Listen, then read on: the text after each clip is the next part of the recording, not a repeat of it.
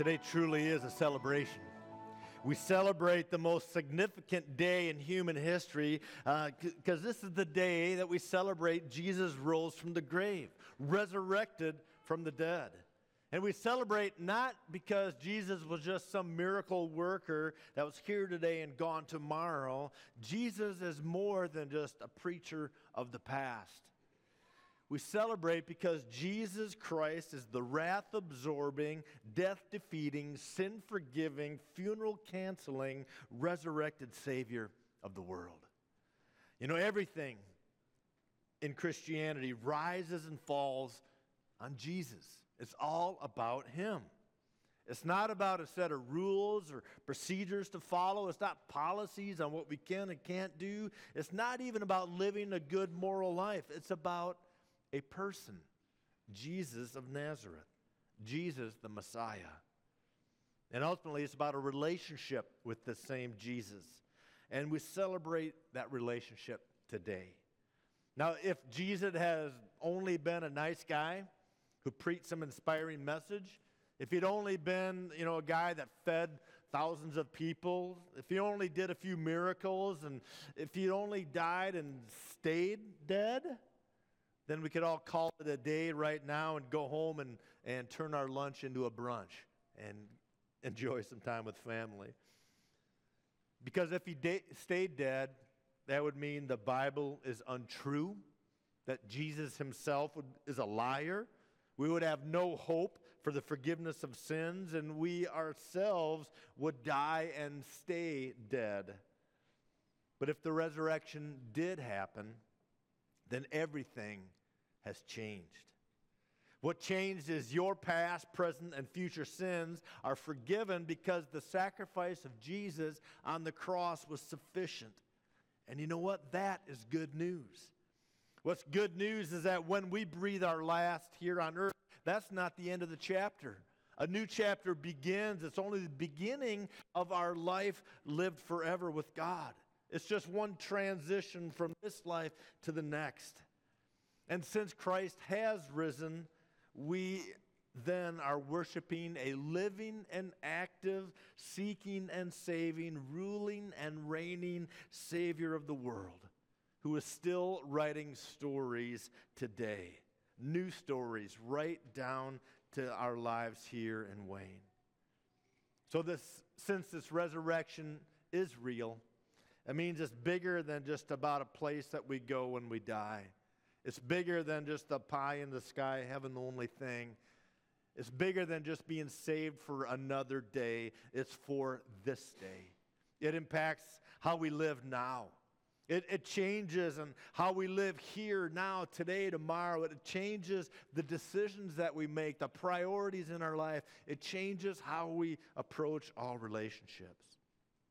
Because Jesus rose from the dead and defeated death by resurrection, then he truly is God.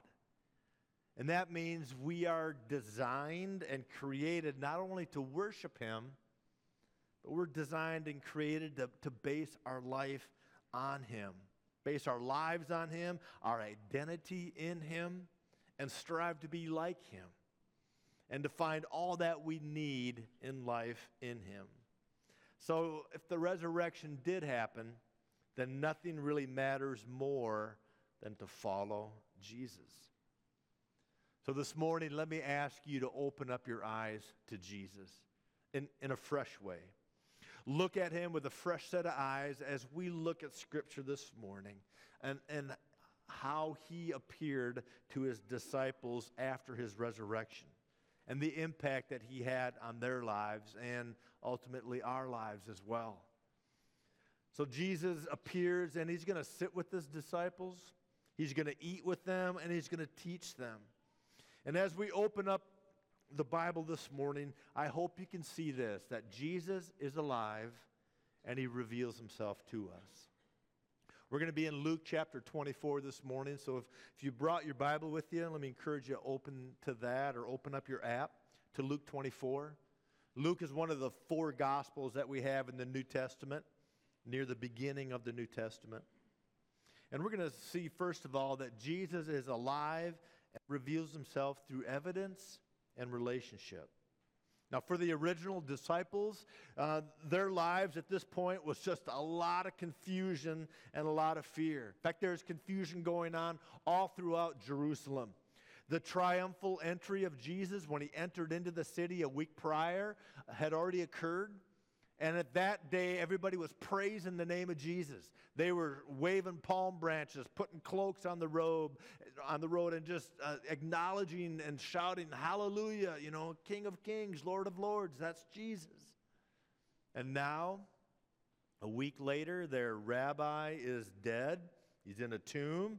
Disciples are scared, confused, not sure what's going on. They're, in fact, they are afraid and fearful for their own life that the Romans who killed Jesus are now going to hunt them down and kill them. Well, this is where we pick up the story in Luke 24, verse 36. While they were still talking about this, Jesus himself stood among them and said, Peace be with you. They were startled and frightened, thinking they saw a ghost. Well, what were the disciples talking about? I mean, there's growing evidence around Jerusalem that Jesus is alive. Some women had gone to the tomb early on uh, early morning and they found it empty. And they claimed that they saw an angel there who declared Jesus is alive. So they go back and tell the disciples, and then Peter, one of the disciples, he runs to the tomb and he sees the clothes laying there, but no physical body. Additionally, there, there was a couple guys walking along the road to a town called Emmaus, and they encountered Jesus in person. And they came back and reported that Jesus is alive. You see, Jesus appears to his disciples, and what were his first words? He says, Peace. Peace be with you. Just like Jesus brought peace to those disciples, Jesus brings peace to us as well. Peace with God because he restores a relationship with him. He, he deals, he steps into the mess of sin of our lives and of our world that destroyed that relationship with God, and he steps in and brings peace to that. He steps into our mess, our sin, our lives, because he wants each of us to have peace with our God. And he does that by restoring a relationship with him. We read on in verse 38 of Matthew 24, where it says, Jesus said to his disciples, said to them, Why are you troubled? And why do, you, why do doubts rise in your minds? Look at my hands and my feet. It is I myself. Touch me and see. A ghost does not have flesh and bones, as you see I have. When he said this, he showed them his hands and his feet. Jesus comes and, and he brings evidence of a real resurrection, of physical, historical resurrection. It happened. Now, the Romans, the military there at that day and age, they were experts in, in carrying out execution. They had perfected the death sentence by execution. They knew what they were doing, they didn't make mistakes when it came to crucifying somebody. And just, just to be sure, for Jesus, they stuck a spear in his side to make sure he was dead. Then they took his body off the cross. They, they wrapped it up in cloth. They set it in a tomb. They rolled a stone in front of the tomb, and then they set a guard in front of that tomb. He was dead, but he didn't stay dead. Now, I'm not a physician, but I would say that's not normal. You can ask your primary care provider tomorrow. Jesus didn't stay dead. But I love the words of Jesus when he showed up that day. His words weren't, you know, get away from me because you have doubts. Get away from me because you're struggling, because you have fear. That's not what he says. He comes with this invitation to touch me and see. Come and see. Come and see Christ Jesus. He's saying, you know, see my hands, see my feet, see the holes in them. Come see, I'm, I'm flesh and bones. I'm a real person. Touch me because I was dead and now I'm not dead. I didn't stay dead. And you know what? That same invitation is for us today to come and see this Jesus. Come and look at the evidence. Come and investigate who he is. So, can I give you some evidence this morning? Come and see the, the reliability and accuracy and historicity of the New Testament. Come and see the empty tomb that once held a body and now is empty. Look at the, the appearance that Jesus had to 500 people post resurrection. Look at the transformation that took place in the disciples. They went from cowering and cowardly to fearless martyrs for the faith. Look at the family of Jesus that once thought he was out of his mind and insane and wanted to pull him away to now worshiping him as Savior of the world.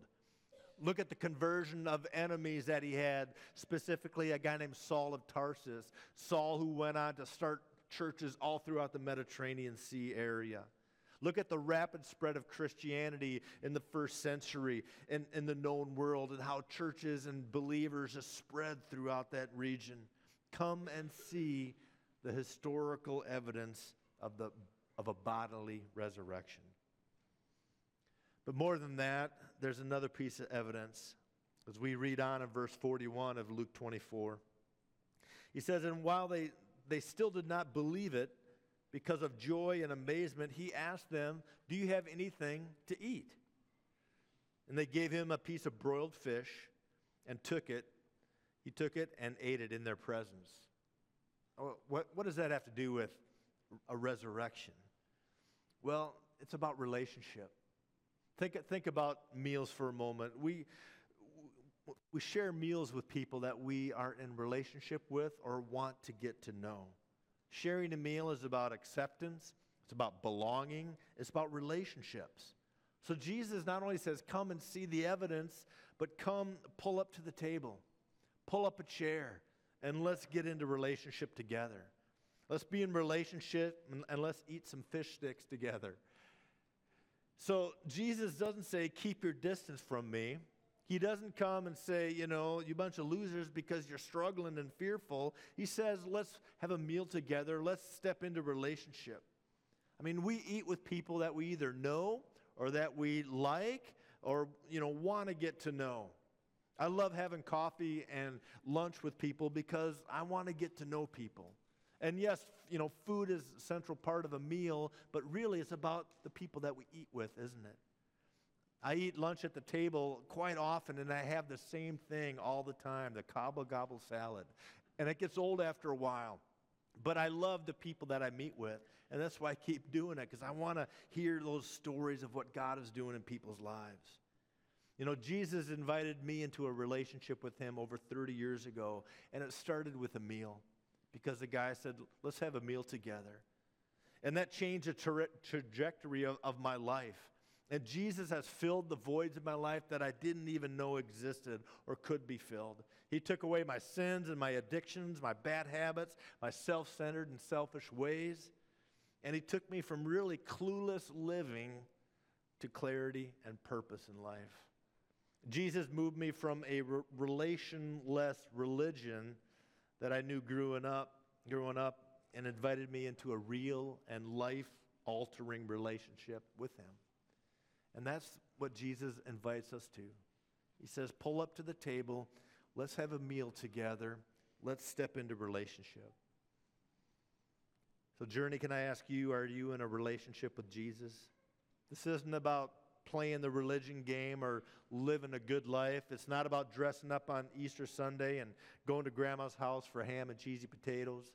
It's not even about you know adding one more thing to your already busy Sunday mornings.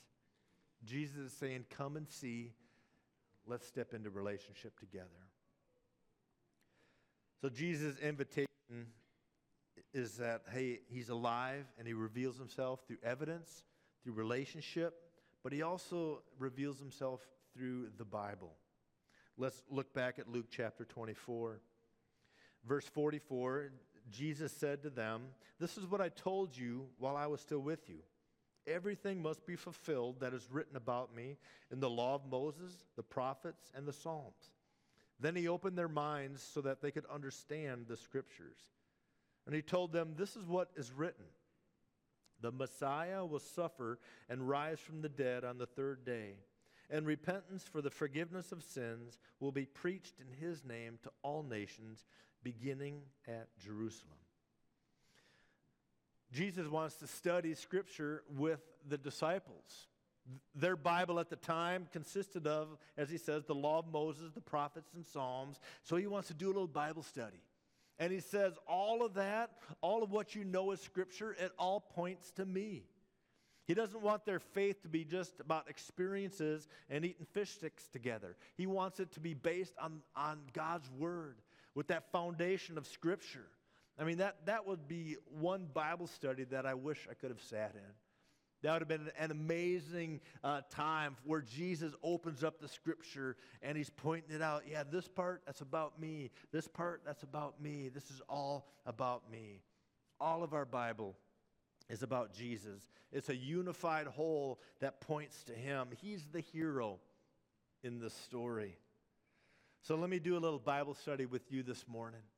You know, our Bible is made up of 66 books, but they're not random books thrown together. They, they all find fulfillment in this Jesus of Nazareth. And he's not just in the four Gospels of Matthew, Mark, Luke, and John, he's found in all of its pages. So let me take a walk with you through the Old Testament and see how Jesus is found in all of its pages. In Genesis, Jesus is the seed of the woman that would crush the head of the serpent. In Exodus, he is the Passover lamb that takes away the sins of God's people. In the book of Leviticus, Jesus is the high priest who intercedes for us. In Numbers, he is the water in the desert, our living water. In Deuteronomy, he is the greater Moses and the city of refuge that the guilty can find refuge in. In Joshua, he is the commander of the Lord's army that defeats the ultimate enemy. In the book of Judges, Jesus is the greater judge who delivers us from evil and injustice. In the book of Ruth, we see him as our kinsman redeemer who covers us and brings us near. In the books of 1st and 2nd Samuel, he's the unexpected shepherd king who fights for the fearful. In the books of Kings, 1st and 2nd Kings, he's the righteous ruler that we all long for. In the books of 1st and 2nd Chronicles, he is the son of David who will come and reign eternally. In the books of Ezra and Nehemiah, Jesus is the one who restores and protects his people. In Esther, he is the advocate who risked his life to secure ours. In Job, he is the mediator between God and man. In the book of Psalms, we see Jesus as the Holy One who will never see decay. In Proverbs, he is the wisdom of God. In the book of Ecclesiastes, he is our true meaning and purpose in life. In, so- in the Song of Solomon, he is our faithful and devout love. In the prophet Isaiah, we see Jesus as the suffering servant. In Jeremiah, he is the weeping Messiah. In Lamentations, he is the one who assumes the wrath of God on our behalf. In the book of Ezekiel, he is the Son of Man. In Daniel, Jesus is the one who is with us in the fire. In the prophet Hosea, he is the faithful husband who stands by us when we have been unfaithful. In Joel, he is the one sending his spirit up among and upon his people. In Amos, he is the one who delivers us and opposes evil. In the book of Obadiah, Jesus is the judge who will condemn evil. In Jonah, Jesus is the missionary who pursues the undeserving with mercy. In Micah, the, he is the everlasting ruler born to us in Jerusalem. In Nahum, he is a he proclaims a future world peace beyond our imagination. In the book of Habakkuk, Jesus crushes injustice. In Zephaniah, he is the warrior, he is mighty to save. In the book of Haggai, Jesus is the cleansing fountain. In Zechariah, he is the pierced Messiah. And in Malachi, the last book of the Old Testament, he is the Sun of righteousness who brings healing to his people. Journey, it's all about Jesus from beginning to end. The Bible contains over 300 prophecies that all find its, their fulfillment in Jesus. This book has been written over 1,500 years by 40 different authors in three different languages, and it all points to Jesus. At the very beginning of the book in Genesis, we, we read about sin entering the world through disobedience. But right alongside of that, there is an allusion to the coming Messiah who will crush the serpent's head. In the very last book of the Bible, in Revelation, we, we see that all the people are singing to the Lamb of God, Jesus, the Messiah. It's all about Him. Journey, Jesus was always plan A to deal with sin. In fact, He's the only plan. It's always how salvation um, was planned and carried out through the sacrifice of God's one and only Son. So, what does that have to do with you? How does that impact us today? It means that if you have confidence that Jesus is God, then your heart is in aligned with this book. If you've oriented your life around Jesus, around his word, and, and are following his life and teachings, that means your life is not being wasted. In fact, just the opposite. You could build your life on the promises of Jesus. God keeps His word even today. His promises are still alive, still active. You know, the relig- religious leaders of Jesus' day, they tried to stop him. Rome tried to kill him, but even death could not hold him down. So that means for today that in our crazy, chaotic world, with all of our struggles, with all of our faults, with all of our failures, we can build our life on Jesus the Christ, God's Son. We can put our trust and our allegiance into His hands because the promises of this book, they're not over. They're not done and gone. They're continually being fulfilled in lives like yours today. And one of those promises is your own resurrection, the eternal life that God gives you, and the hope that that comes, comes from that.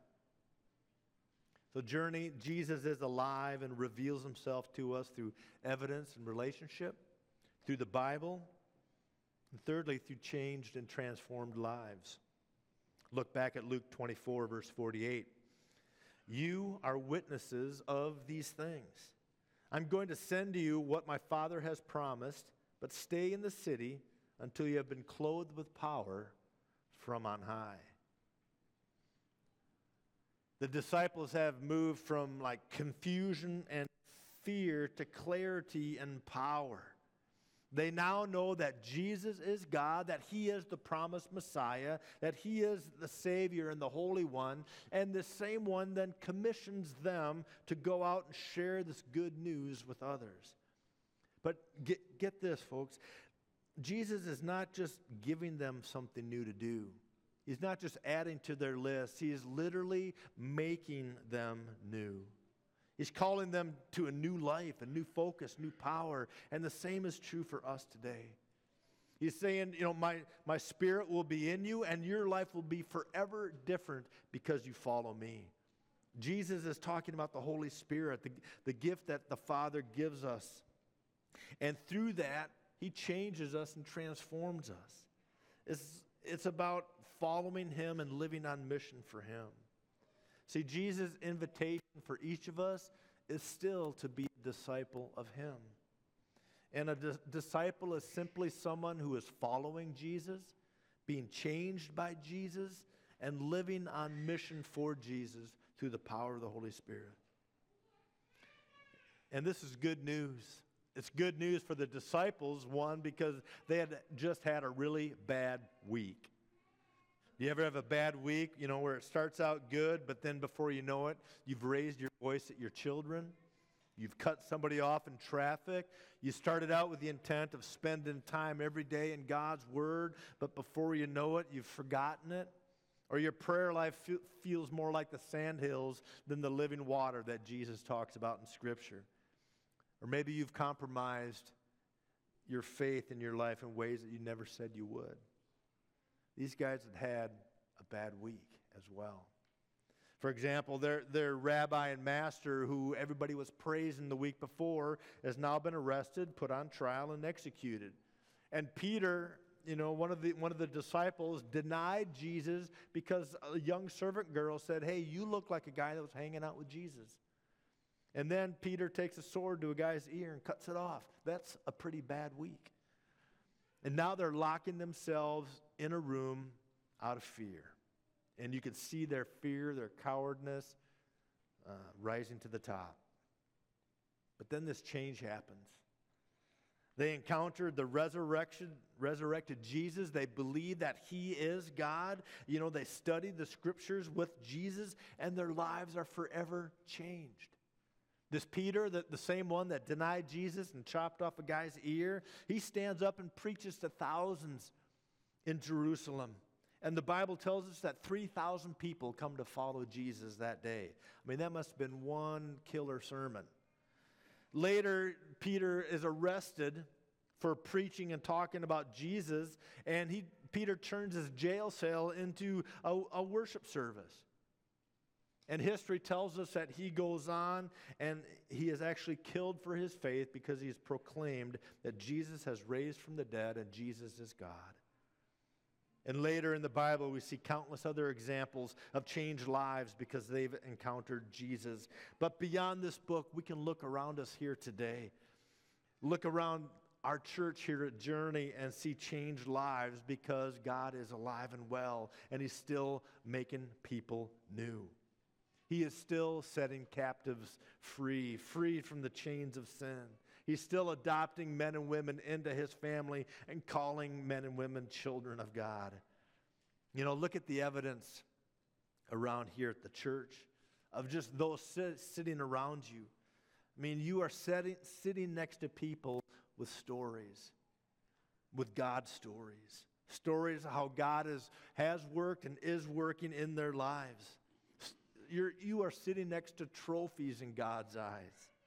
You know, I, I, can tell you stories about people here at Journey who have literally gone from purposeless living to purpose filled. People have gone to feeling alone and isolated to now belonging as a part of a community. People who were confused and now have clarity. People who were doing their own thing to now surrendered and all in for Jesus. In fact, when we wrapped up a disciple making emphasis called Rooted a couple weeks ago, we celebrated the baptism of two men who said yes to Jesus and went all in.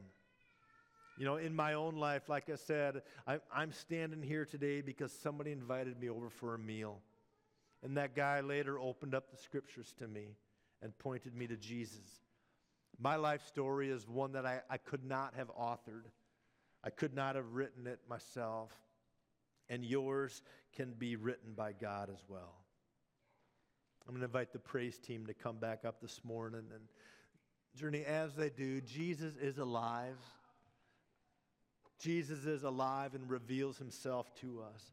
So, my invitation for you today is to come and see. Come and see this Jesus that we're following. Because in Jesus, we find a Savior that can bring resurrection power to your life, resurrection power to your heart, power for a new life, power to change the relationships that you are in, power to change your story into His story. You know, our, our vision here at Journey, our purpose that is to help people like you find this Jesus, follow Jesus, and be like Him. And the way we do that is by making disciples of Him. That's our focus, that's our priority, nothing else. Our focus is not about building big crowds, gathering large numbers, but pouring into relationships so that people like you can learn what it means to follow this Jesus. So come and see what that looks like for you. And quite often that just begins with a conversation. You know, I want to invite you to come and have a conversation today on what, what that looks like for where you are at. Come talk to me after the service. I'll be out in the lobby, or Adam will, be available. Come have a conversation of what it looks like for you to follow Jesus. Let's pray together. Father, I thank you that you make this relationship possible because of your sacrifice on the cross. So, Father, this Easter, we, we not only celebrate uh, your death, but more importantly, we celebrate your resurrection and how that impacts and changes our lives here and now today. So, Father, may, may we accept your invite to come and see, to come and follow, and to be changed by you. And Lord, may it all be for your glory. We pray this in Jesus' name. Amen. Let's stand together as we continue to worship.